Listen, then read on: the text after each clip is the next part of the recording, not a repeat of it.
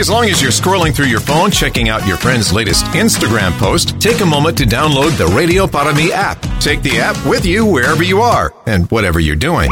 Stay updated with top and bottom of the hour news and the latest weather forecast. Plus, you can listen live to local talk shows, nationally syndicated programs, and listen to previous interviews you might have missed, all in crystal clear digital audio. It's called the Radio Para app. Find it in your Google Play or Apple App Store from your friends at News Talk 710 KURV.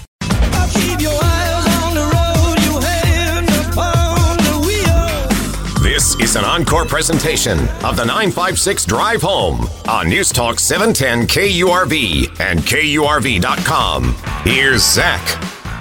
You know, it was a big deal Biden coming to the border. Well, at least uh, that's actually a really, really, that's a strange statement, actually, believe it or not, the way it all turned out.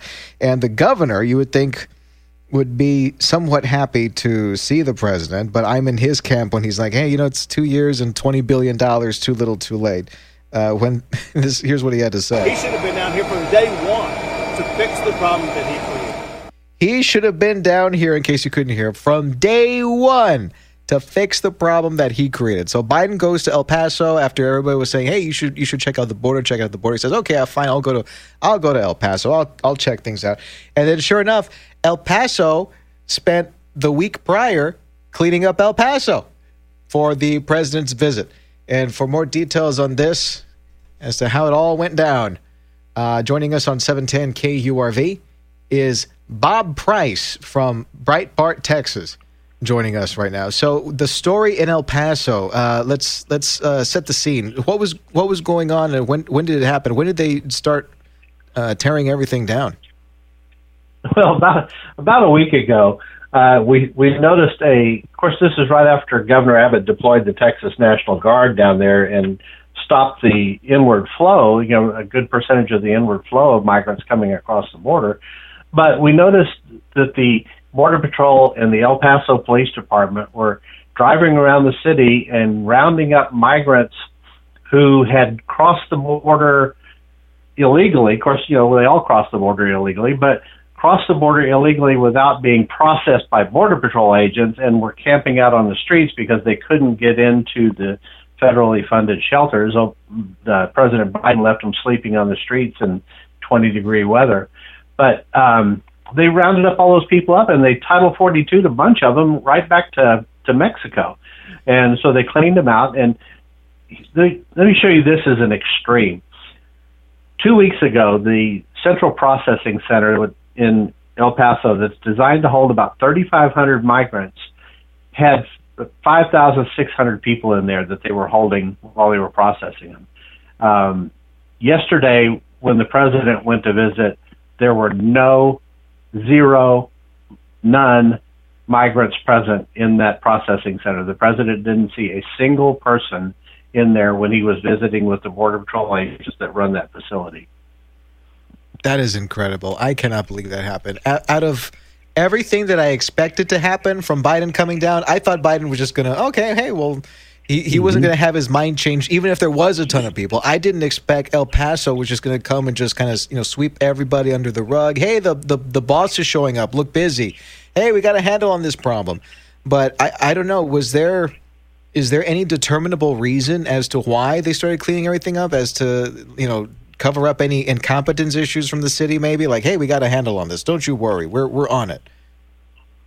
Well, we, we this Potemkin Village kind of thing. Anytime dignitaries uh, make a pre-announced trip to an area, you know, when I was in the Air Force, we used to see we'd hear that the general was coming. Everybody'd get out there and they'd sweep stuff that hadn't been swept in months and clean everything up because they want to make a good impression and blah blah blah blah blah. Well, if you really want to see what's going on, don't tell them you're coming. Show up hmm. when it's busy find out what's going on, take a look at it. And we've done that with several members of Congress. We take them down there to the border and we give them the, the Breitbart tour of the border and they, they see what's really going on. They don't get this Potemkin village set up kind of thing. You know, okay, the president went there. He talked with a few border patrol agents. He talked with some NGOs.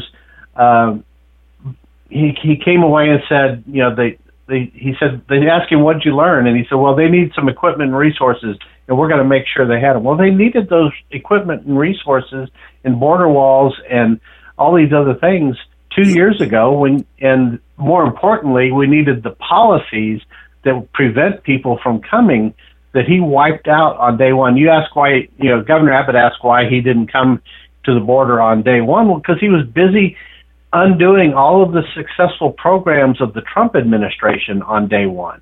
And that's what led to this problem. That's what created more than five uh, the the situation where more than five million people have crossed the border and millions have been released into the United States, many without even a court notice, a date to appear in court. They're just, you know, imagine you get stopped by a DPS trooper and he says you were speeding. And and by the way i'm i'm out of tickets today. So if you don't mind when you get to town would you stop at the jp's office and tell them you were speeding? That's that's what the biden administration has been doing with millions of migrants and just releasing them into the country we're talking with Bob Price from Breitbart, Texas, our guest on your 956 drive home. We're talking about Biden's visit to El Paso. And if, I, if I'm El Paso, and Dave, I'll get to your question in a second. Uh, if, I'm El, if I'm El Paso and I'm having a problem with illegal immigrants coming in, I want Biden to see the whole problem as as bad as it is. In fact, I'm I'm I'm make, I'm letting more of them in on purpose. I'm making the problem look worse than it actually is because I want that funding. Now, I'm also right. frustrated for the governor, where the governor's like, hey, it's too little too late. Why are you barely showing up now? Why? Because Eric Adams in, in New York City was saying that there's a problem and now you're curious about it or what? Like, hey, what gives? I totally get that. But uh, I'm, well, you know, I'm, it's, it's funny talking about Eric Adams and all the complaining that he did about the migrants that uh, Governor Abbott bussed up there. He didn't say a word about the 13,000 migrants that Mayor Leeser um, shipped up there you know, because he's a Democrat, so it's okay if he ships 13,000 migrants up there. But if Greg Abbott, a Republican, does that, then we're gonna we're gonna wail and cry and and scream bloody murder. I'm Zach Cantu, joined by Davis Rankin on your 956 drive home. Your question, Davey, for Bob Price from Breitbart. Yeah, um, I think this is obvious, but I like to hear it. I like to hear it with my own ears. Uh, did did anyone you ask, and I don't know who you would ask, hey, last week you had X. This time, what happened? Where are they? To, to, find out, did the mayor wake up one day and there'd been he'd had an epiphany? It's time to clean up because the president's coming, or did somebody contact him and say you gotta gotta take one for the team? Well, what we know, you know, first off, the mainstream media did not ask that question to the president or to the mayor of El Paso or to anybody else that I'm aware of. Um, but there is a marked difference, not just in El Paso, but even in the Del Rio sector. I guess maybe they were afraid that it, you know the president mm-hmm. might take a detour and come down there too. Um, but border crossings in both the Del Rio sector and the El Paso sector dropped precipitously just in the last week, just in advance of the president's visit to the Texas border. You know that well, that, that, raises some serious questions as to you know what's going on with the other side of the border, You're working with somebody to try to make Biden. You know, Biden comes down there and he goes, "Oh, I don't see any problem down here. You know, there's no people crossing the illegally. What are you talking is, about?" And so it, the um, the yeah. the mayor there in El Paso, you know, they've been asking for millions and millions of dollars in reimbursement on money that they've spent housing, transporting, and and caring for for these people dumped on the streets. Two two weeks ago, excuse me, three weeks ago, the Biden administration, through the Border Patrol, dumped 10,000 people into the city of El Paso in one week. That number fell last week to about three to 600, somewhere around in there. Um, you know, why uh, the big difference? And that that's a question that deserves to be asked. And uh, I would love to uh, stand in front of Secretary Mayorkas or, or President Biden and, and ask just that. Don't you think that's the chain of command or the um, political appointees or the people who are not, but they're up at the top of the food chain? They know what they need to do, and um, maybe there wasn't a directive. They just knew they had to clean things up. Or maybe I, the, and this is me like really trying that, uh, really trying to stand up for him, I guess. I don't know if there was a safety concern having that many people close to the president. Like maybe you couldn't have oh, him in proximity to a mass of people that that large. You know what I mean? Maybe that's why they didn't take him to the border and they captured El Chapo's kid before Biden showed up. You know? Well, you know that there is some safety concerns, and you never know what could happen from the other side of the river um, w- with the cartels and, and what they're capable of doing. But but that said, the you know the fact that Governor Abbott deployed the National Guard, they put up two miles of, of uh, shipping containers and concertina wire, triple lever, triple layer concertina wire. Just the mere presence of armed soldiers along the border um, stopped a lot of those people from from trying to cross. And and the fact that Title 42 stayed in place, and so there's some confusion now of do I cross illegally and get sent back and have to start all over again, pay the cartels all over again, all of this kind of stuff, kind of put a stop and wait on on a lot of this stuff. You know, the new program that that President Biden announced this week, where they're going to allow 360,000 new um, legal asylees to come into the United States per year using this uh, parole program. That's a, a completely illegal program. The the parole program is designed for me to look at your case, Zach. Let me let me look at the facts yeah. of your case and decide if you deserve it to be released on this parole program into the United States on an individual basis. This blanket amnesty of people saying that okay, we're going to let thirty thousand of people from these three countries come into the United States un, under this uh, parole program, is completely illegal. Congress didn't authorize that. Nobody authorized that. Joe Biden just made it up. You know, Bob, this is the whole thing that bugs me about it. I mean, because you could argue this immigration thing from both sides and say that Biden is still inept at this whole thing. Uh, we're joined by Bob Price from Breitbart, Texas, our guest on your 956 drive home. Hold, hold on, Dave. I'll get to you in a second you could say if you're on if you're on like the Democrat side, if you're on the left side talking about illegal immigration, oh, you should just let them in, and you know they're just trying to find a new home for themselves. Well, the Biden administration isn't putting anybody down to help process these people and bring them across in a safe way. They're still t- they're still turning a blind eye to it. And if obviously if you're a Republican, if you're a conservative on the on the right, and, and you're seeing this, why are they even coming across in the first place? Because it is such a dangerous trek, and because of the the, the cartels and everything that's involved in coming across. And, and in some people's opinion, a lot of them shouldn't be coming across in the first place. So, uh, why is the Biden administration just turning a blind eye to it in general? Well, first off, they they um, on day one they were advised by the outgoing people in CBP and DHS as to what would happen if they canceled it. So to say that this is ineptness is is giving them way too much credit. This is a deliberate action by the Biden administration to destroy anything that said Donald Trump on it. And and that's what they they set out to do. And they were warned what the consequence of this would be. And it's been exactly actually it's been beyond imagination what it could do. When you look at more people cross the border in the last 3 months the first 3 months of this this quarter more people illegally crossed the border than in the entire fiscal year 2020 Donald Trump's last year, full year in office.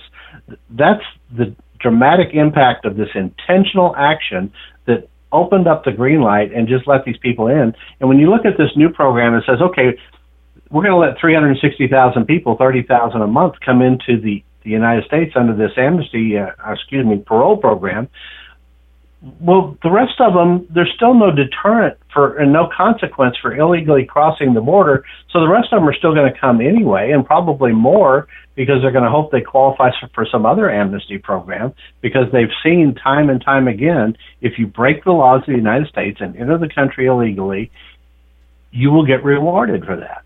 And the only thing that will stop it, the Biden administration hasn't done anything to stop it.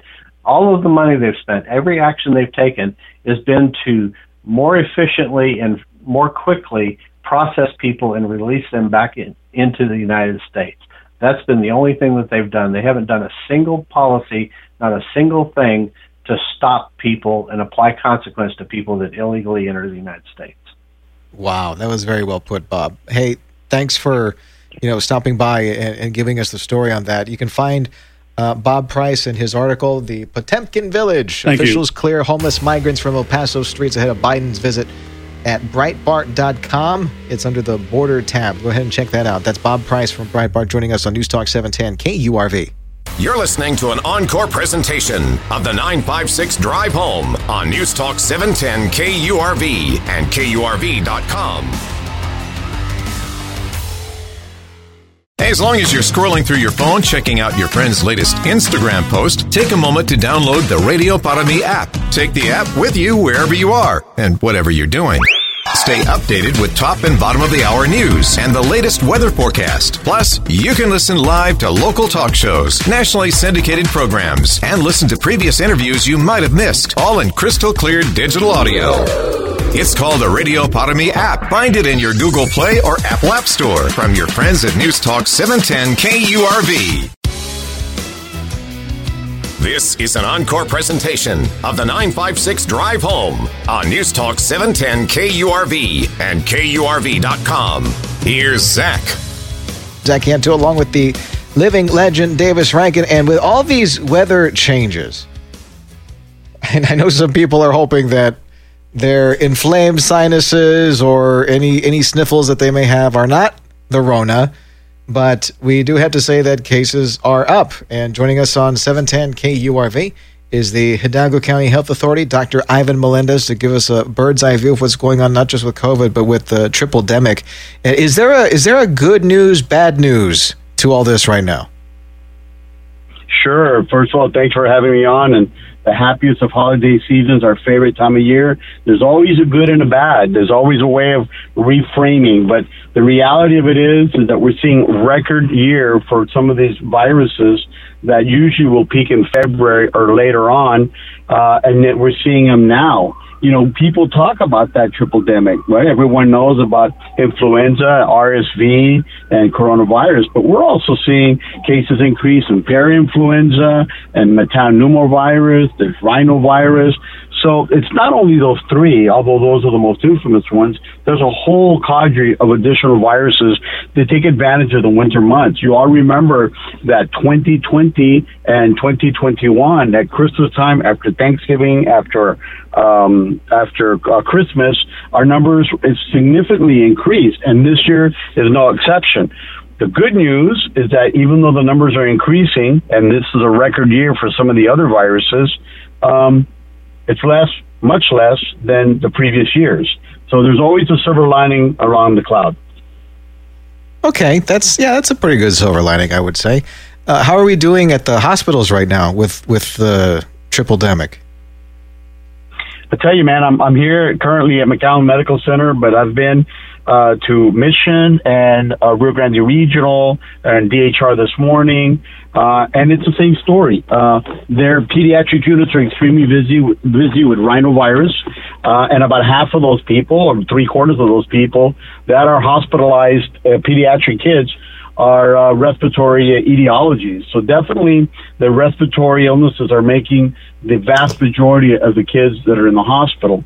As far as um, uh, RSV and uh, uh, influenza, we know that in some parts of the country, remaining high have peaked. I believe that well, we've seen the same thing. I believe that RSV and um, influenza are higher.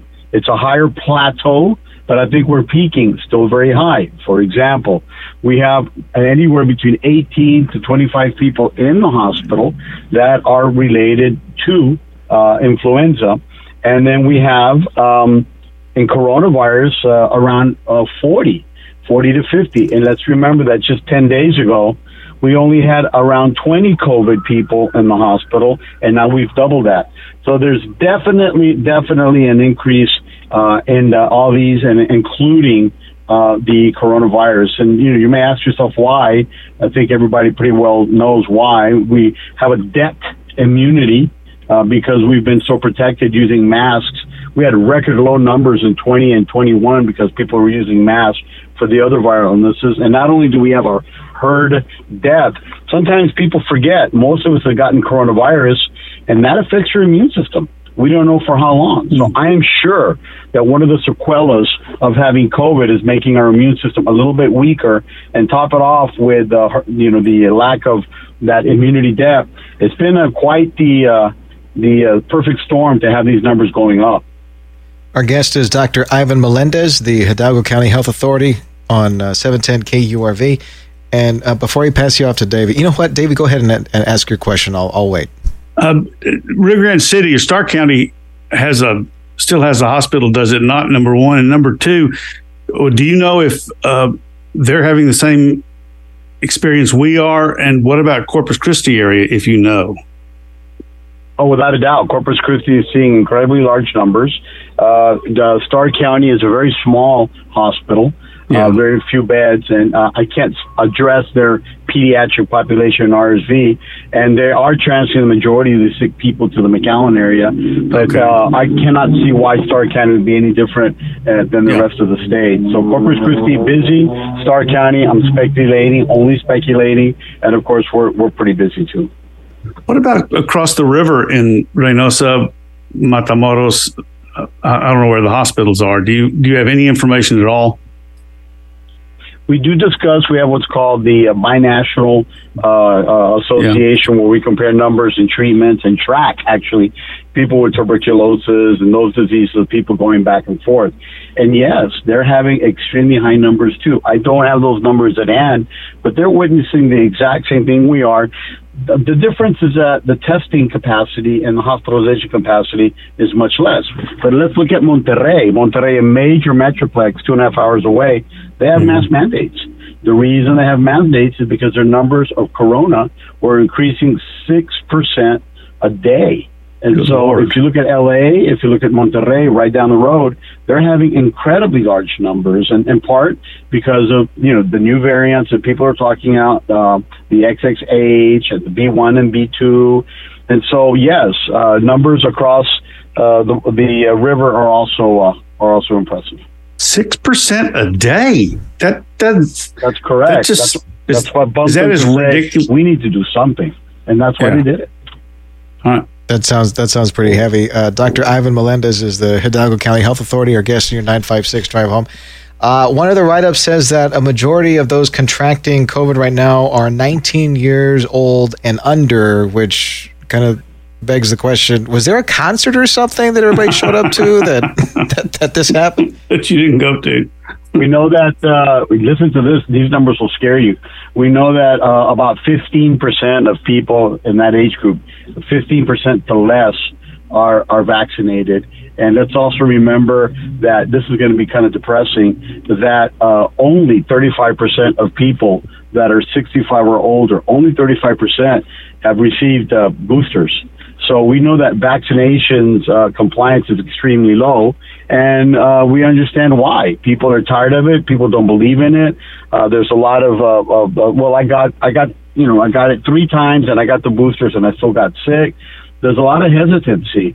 On the good news is that RSV, we believe there'll be probably two, maybe even three vaccines available next year. Uh, at least that's what the pipelines are saying. So right now we have COVID and we have flu, and um, soon we'll have RSV vaccines. And let's be honest. I mean, if there's a disease that you cannot cure, if you're kind of hoping that your immune system, that you don't have a hidden cancer you didn't know, that you haven't been on steroids, your, that your diabetes is well controlled, that you're not 20% overweight. So you're just, you're just throwing the dice. And, and why, why do that when the vaccines are readily available and still free? Although that's about to change next month. People uh, are will still be getting charged for COVID vaccines now. Oh yeah, that was a big one. Yeah, we're gonna have to start paying for those, or the insurance is gonna have to start paying for them, which means our insurance is gonna have to pay.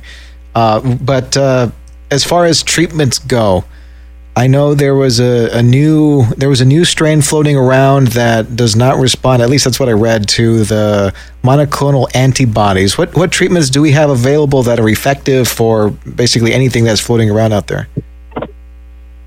Yes, that's an excellent question. What is the name of the game in football? Score touchdown. In baseball, score runs.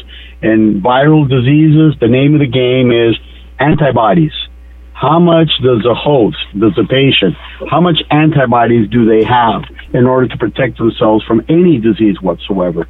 So when the offending organism changes, those antibodies are not as effective as they originally were.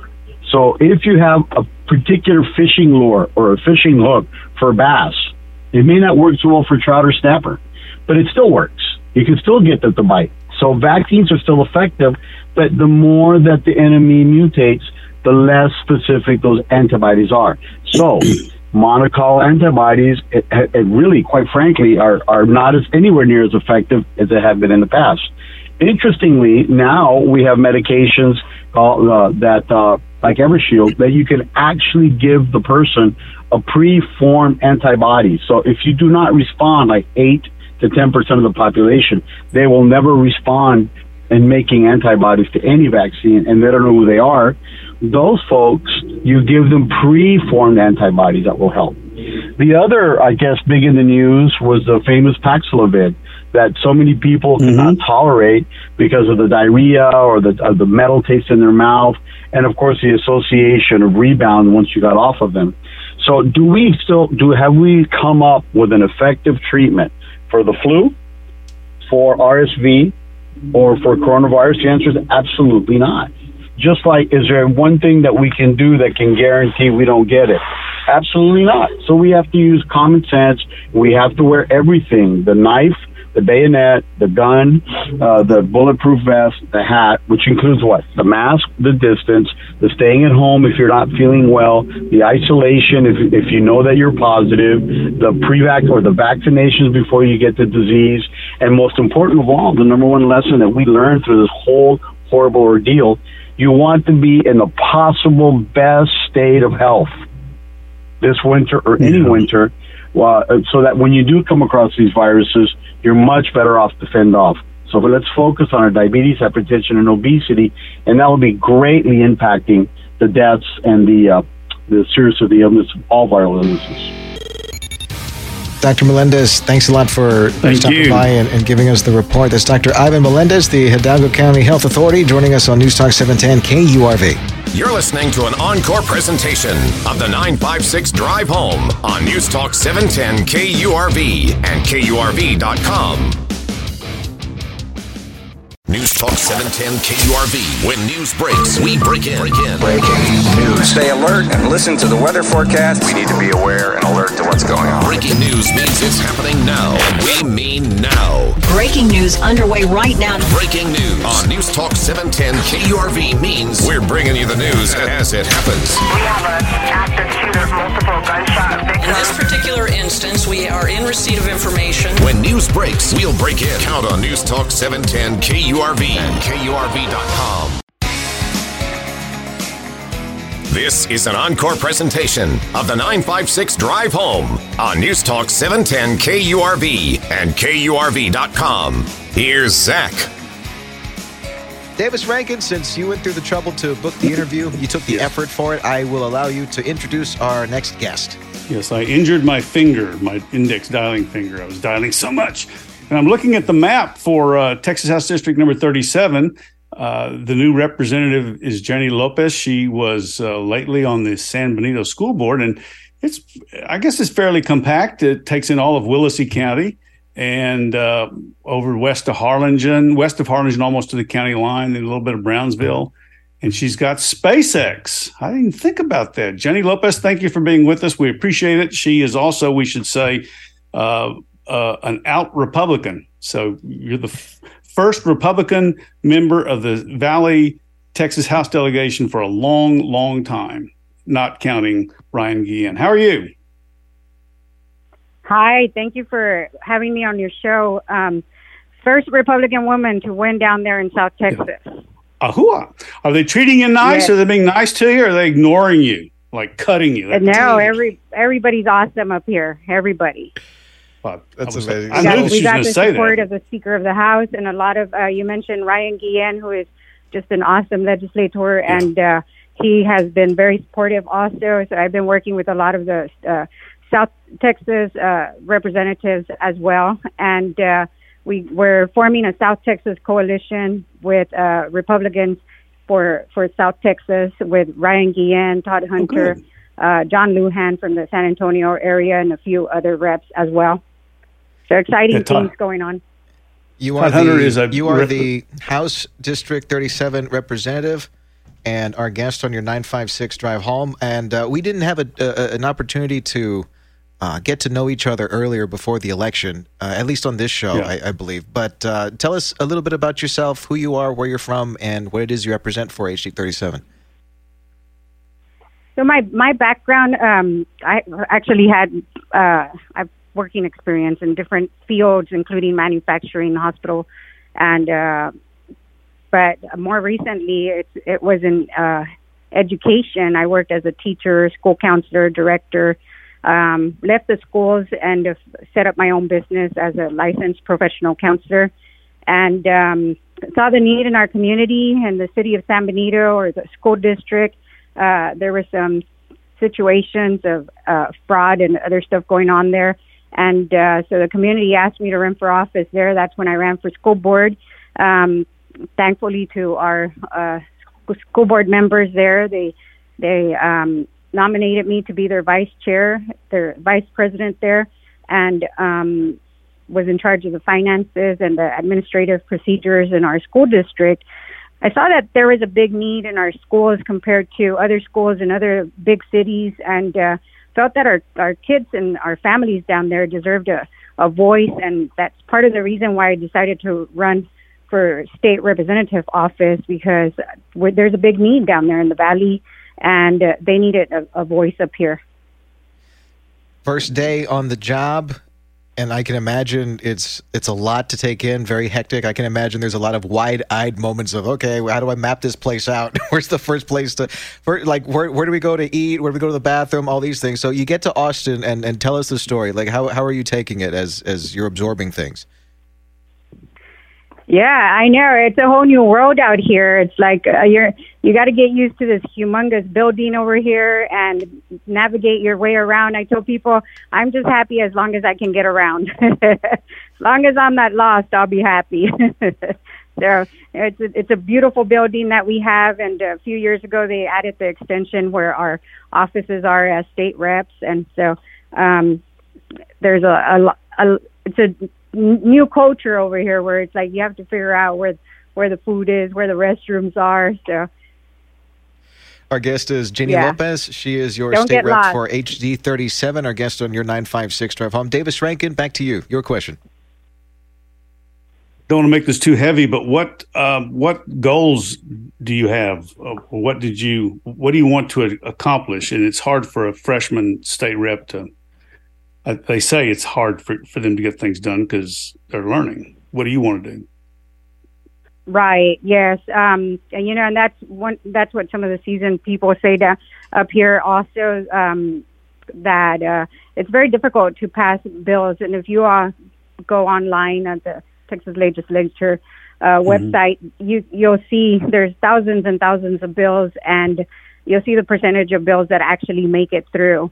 Um, and that's why I think that it's very important that as a state rep, we have to be very strategic on what we do, research our information thoroughly, really find out what are the needs in our local community so that we can decide what, what are some of the bills that are going to be important for the valley. And so I'm, I'm a very detailed, very thorough person. And so I, uh, look at everything before I take action. And so um, we want to put the, the best bills out there uh, so that they don't uh, get knocked down. Mm-hmm. Speaking of some of those bills, what is on your wish list for this particular session? So, as far as uh, wh- when it comes to the valley, there's a lot of uh, funding issues right now. We we have uh, transportation issues. We have a RGV corridor that's going to uh, that's going to be connecting to the upper part of, of Texas. And uh, so the infrastructure down there is very important. I know that one of the things that uh, to our cities in the valley is the drainage issues, the mm-hmm. street issues, uh, flooding issues, um, the water issues that we're having, and uh, but then then uh, the, the droughts as well. Um, and so uh, there, there's a combination of very, very important things that need to get done in the valley, uh, and uh, a lot of it has to do with funding. You know, I, I, I, um, I, I guess they would tell you to take a deep breath. Uh, do do you, as a news rep, do you tell the speaker what committees you would like to serve on, or, or of course he's in this case he is going to make the he's going to tell you what you're going to serve on, but do you have a chance to tell him what you would like?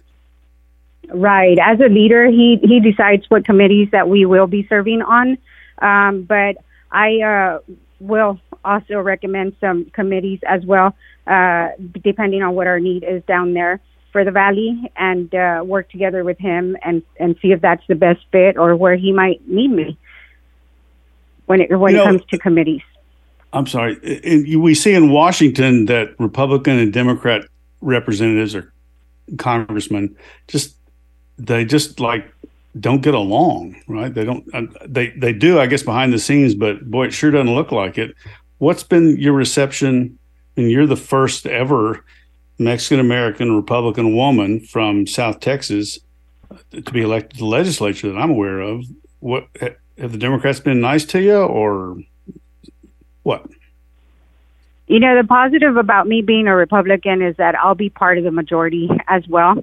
And so that's going to help us out in the valley. Um, but one of the things that's emphasized up here is work as a team. Everybody here needs to work for communities. We have to work together because there are certain uh, bills that will be passed by just a, a plus one vote, but then there's others that are two thirds vote, right? And so Tex- Texas uh, has been very, very successful when you have bipartisan.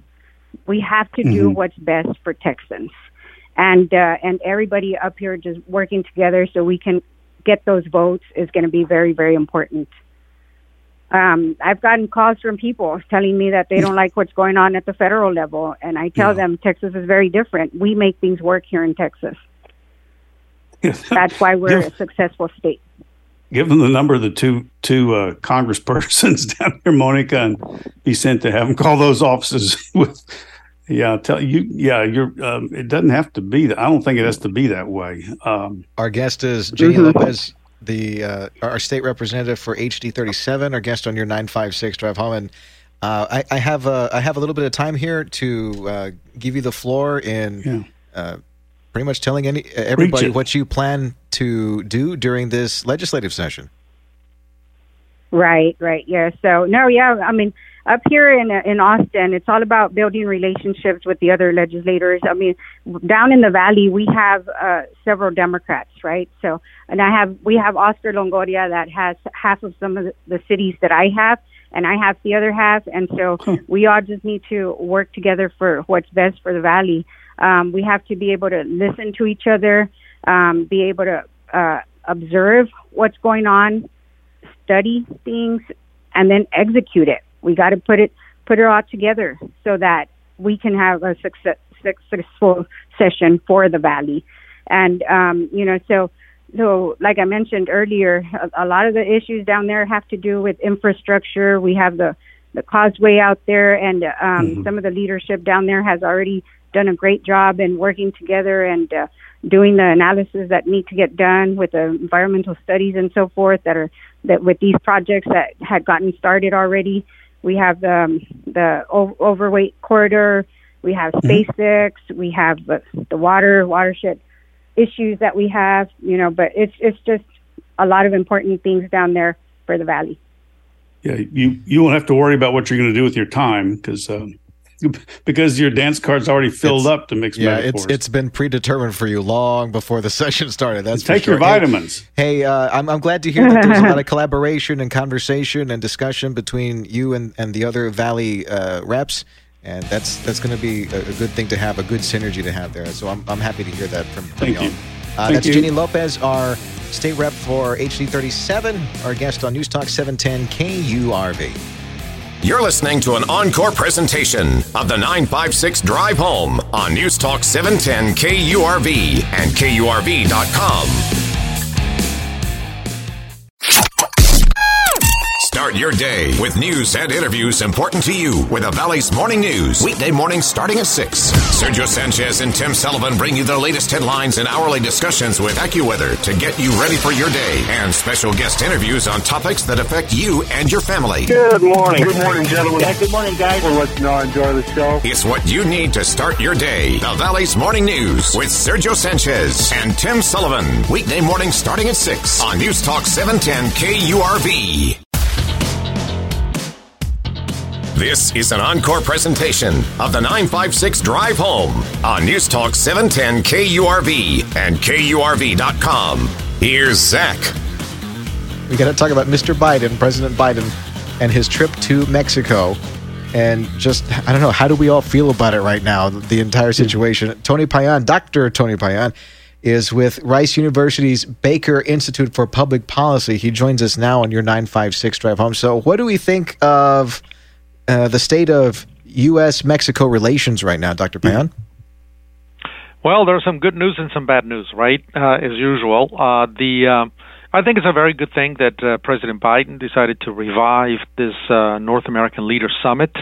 Uh, it's long due. I mean, at the end of the day, we cannot ignore the fact that the United States has only two neighbors, Canada and Mexico. And of mm-hmm. course, Mexico is a complicated relationship. There's a lot of things that go on in Mexico drugs, immigration, rule of law issues, investment, trade, infrastructure, and Americans living in Mexico and Mexicans living in the United States, and on and on.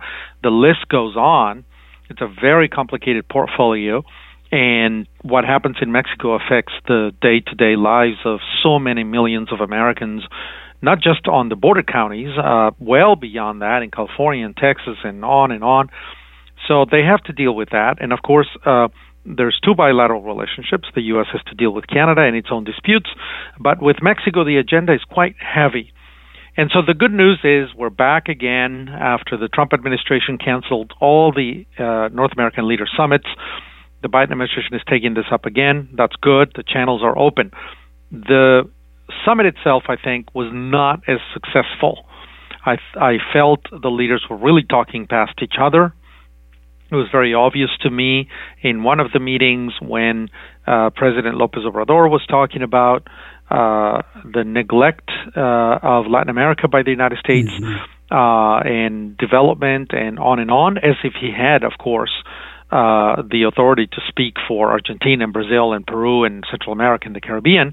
Uh, and Biden tried to put on the table the issues of fentanyl and immigration and things like that. So it was a it was like watching a conversation uh, where two people are just simply talking past each other, or as I put it in a different forum, uh, it was like trying to uh, uh, dance tango with partners listening to different tunes. It was really an odd, odd summit. Joining us on 710 KURV, uh, Dr. Tony Payan is with Rice University's Baker Institute for Public Policy. He follows a lot of U.S. and Mexico relations. Our guest on your 956 drive home. Davis Rankin, your question. Well, this just occurred to me, Dr. Payan. It, it, you've heard people in this country say it's on the right, you know, that uh, President Biden is enfeebled. He's he's he's on the decline mentally. Makes these is the reason things didn't mesh in your view, because President Biden's on the decline, he's just not competent, or what? I think President Biden put on the table the issues that needed to be put on the table, right? Immigration and the role that Mexico plays as a trans uh, migration country. He put on the table the issue of fentanyl. He put on the table the various trade disputes uh, that have emerged since the uh, mm-hmm. since the USMCA entered into force. I think he had the right message. I think things were on the table, and I think uh, the, you know they were small things, but they make a big difference. Uh, President uh, Biden is obviously an old, uh, you know, an older man. Maybe his mental faculties, um, maybe there or not, but the issues that he put on the table were the right issues and the right tone. Uh, President Lopez Obrador, however, even though he's much younger than President Biden, seemed to be out in the final press conference. Hmm. They uh, were supposed to answer questions from the media and uh, uh, uh, President Biden, I think, spoke for a total of eight minutes. Uh, Trudeau of Canada spoke for a total of six minutes. And on was one single question, Mr. Lopez Obrador just drifted on and on and on for almost 30 minutes, Whoa. talking about everything and nothing and making absolutely no sense. This is what he does every morning for two hours, 7 a.m. to 9 a.m., in his famous mañaneras his press conferences Monday through Friday, and sometimes even on the weekends. And he did it to to Trudeau, and he did it to Biden. So I, it was a it was a, a bizarre place. Maybe the age uh, paid p- played a part. Maybe their mental faculties played a part. But at the end of the day, I think the issues that Biden took are the right issues. Uh, took to, to Mexico City were the right issues, uh, but Mr. Lopez Obrador seemed to be on a different on a different planet. Given given uh, what this I is, this is your 956 drive home on 710 KURV. I'm Zach Cantu along with Davis Rankin, who has a question for Dr. Tony Payan with Rice University's Baker Institute. well, given what I what we read, I read infrequently about President Lopez Obrador. Uh, since I don't know about up there, but there's not a lot of reporting in the American media here. Um, he he he won't do what we want in terms of confronting the cartels, which begs the question: Would that even make a difference? Um, what what could be achieved? I mean, There is a sense that America, and I can argue against it. There's a sense that America wants Mexico to um, like be an adjunct to the border patrol almost and stop people from coming through from Nicaragua, Cuba, Colombia, just stop them from getting to our border, which I'd be happy with, but I don't know. What do you think about all that? Well, I mean, evidently, I think uh, we ought to start thinking about these issues differently. They're not really domestic issues. They're not purely international issues. In political science, we often talk about intermestic issues. When it comes to immigration, we absolutely need Mexico's cooperation. We need Mexico to plug the southern border with Guatemala. We need Mexico to detain immigrants and, and deport them if necessary. We need Mexico to collaborate on bringing some order to the U.S. Mexico border, of course. Um, we need Mexico to implement uh, the USMCA. We need Mexico to stop uh, fentanyl smuggling into the United States. We had 107,000 deaths due to overdoses last year. Um, mm. We, uh, you know, the Lopez Obrador administration has refused to do any of this. His famous uh, strategy, which he summarized as abrazos no balazos, hugs not bullets, uh, I, I think went too far because he wasn't just saying, I'm not going to confront violence with violence, I'm not going to fight the cartels by shooting at them. No, he added the word abrazos, which means hugs. And mm-hmm. to me, mm-hmm. that's a welcoming word. And so that, that, that whole strategy by Mexico was twisted. But there is an acknowledgement that we need Mexico on this as much as Mexico needs investment and, and tourism and trade with the United States. And so we have to think uh, that all these issues are important for all of us and we have to work together on these things. Yeah.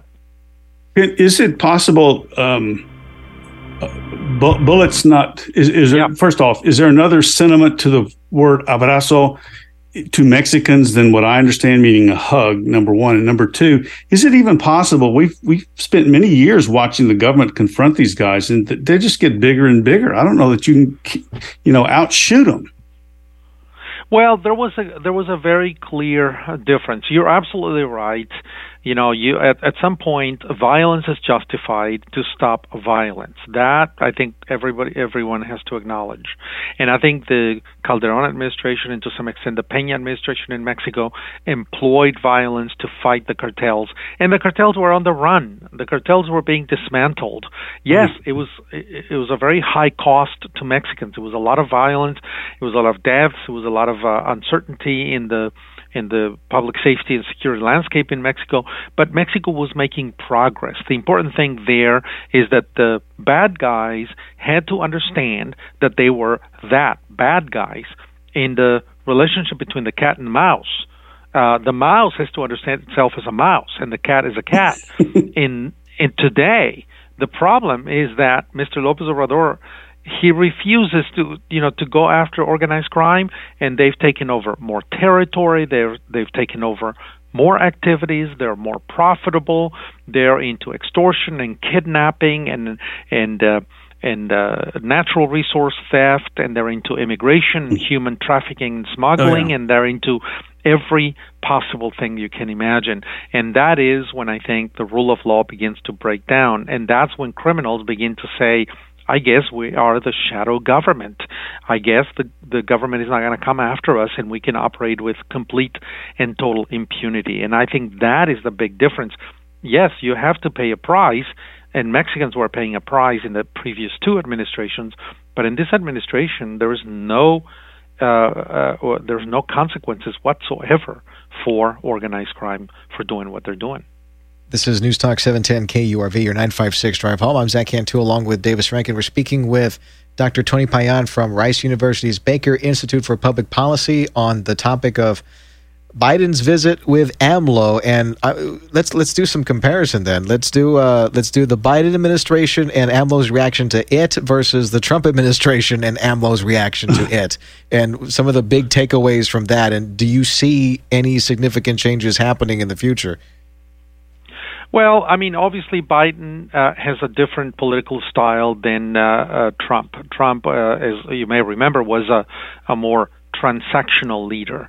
And mm-hmm. you may mm-hmm. remember that when the immigration crisis hit in 2019, 20, uh, 2018, 2019, uh, the Trump administration uh, immediately uh, told Mexico if you do not stop immigration right now, if you don't make an effort to do it, I am going to increase uh, tariffs on Mexican exports to the United States 5% per month every month up until 25%.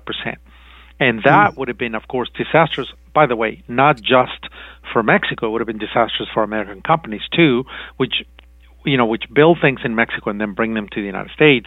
These are very integrated economies. But Trump was willing to take that stick, that bat, and swing, right? And that was his style and Mexico reacted to that, and Lopez Obrador reacted to that, and he went to Washington and spoke with Trump and things like that. Biden is not willing to do that because Biden is a more institutional, more diplomatic, more political figure, and he's not willing to go that far and make those kinds of threats. He's relying on persuasion. He's relying on trying to convince the Mexican government to cooperate. He's trying to rely on making them understand that it's in both countries benefits to work together on these issues. Uh, but I think Mr. Lopez Obrador is deaf, and so I'm not certain that Mr. Biden is going to get a whole lot out of this, uh, despite the fact that spending two, two and a half days in Mexico is a really important presidential effort.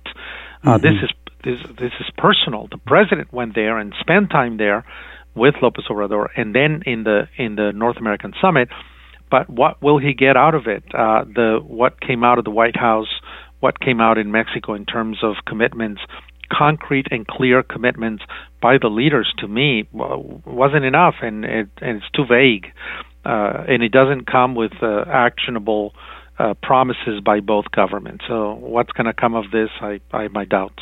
I remember, yeah, back in the day when when Trump was was putting a handle on this. Mexico becomes the wall. That's what happens here. Okay, Mexico becomes the wall. We pay five dollars for avocados, and that's just fine. We we solved the border problem. As far as uh, Biden's not going to get anything done during his term, are we just going to have to wait for a change in leadership on our end? Well, I mean, the president is obviously working on the margins. This immigration crisis, you may remember the very first time we saw the caravanization of immigration in 2012. Mm-hmm. So this goes back uh, 10, 11 years. We've been struggling with this problem through the Obama administration, through the Trump administration, and into the Biden administration. Uh, that tells me that this is there's something structural about that, and it doesn't matter if you're a Republican, if you're a Democrat, if it's 2012 or 2022, the problem is there. Uh, lots of people leaving Haiti, lots of people leaving Cuba. In 2022, Cuba alone expelled 2.5% of its population. Almost all of them traveling to Mexico, through Mexico, and onto the United States. Mm-hmm. Venezuela is the same situation. Nicaragua is in the same situation. So there's something going on in the whole region and I think the United States probably should pay attention to the to the whole chain. When the when the immigrants because I traveled to El Paso I'm originally from the border and I traveled to El Paso and the airport was full and I went downtown and looked at the immigrants and I went down to the riverbed and I saw the immigrants there. And I can tell you and I, the one thing I thought when I was looking at this uh at these uh, scenes right there is when the immigrants are here and they're already downtown El Paso, knocking at the door, or in Del Rio. Remember the, the Haitian immigrants in Del Rio, mm-hmm. or the Honduran immigrants down in Brownsville. Uh, it's too late. I mean, we ought to be dealing with them in the entire chain and get Mexico to do its part, get those countries to do their part, because otherwise, they're just going to keep showing up on our shores, and that you know that's it's almost too late by that time. Dr. Payan, very well said, very well spoken. Thank you. And, and very simply broken down for, for all of us that are following this very, very intently. Thanks a lot for your time here today. That's Dr. Tony Payan, with Rice University's Baker Institute for Public Policy joining us on News Talk 710 KURV. You're listening to an encore presentation of the 956 Drive Home on News Talk 710 KURV and KURV.com. You're always on the go. Obviously, pretty busy. Busy with work. Picking up my kids from school. From work to kids to running errands, your entire day is a hands on, never ending frenzy of activity. Luckily, getting the news is now voice activated. Just say, Alexa, play 710 KURV. I like to know what's going on in my world. I gotta know what's going on in my city. Putting the smart in your smart speaker. I'm getting my news from you and my information. For the latest news and to find out what's happening in rich, clear audio, just say, Alexa, play 710 KURV. As long as you're scrolling through your phone, checking out your friend's latest Instagram post, take a moment to download the Radio Para Mi app. Take the app with you wherever you are and whatever you're doing. Stay updated with top and bottom of the hour news and the latest weather forecast. Plus, you can listen live to local talk shows, nationally syndicated programs, and listen to previous interviews you might have missed, all in crystal clear digital audio. It's called the Radio Para app. Find it in your Google Play or Apple App Store from your friends at News Talk 710 KURV.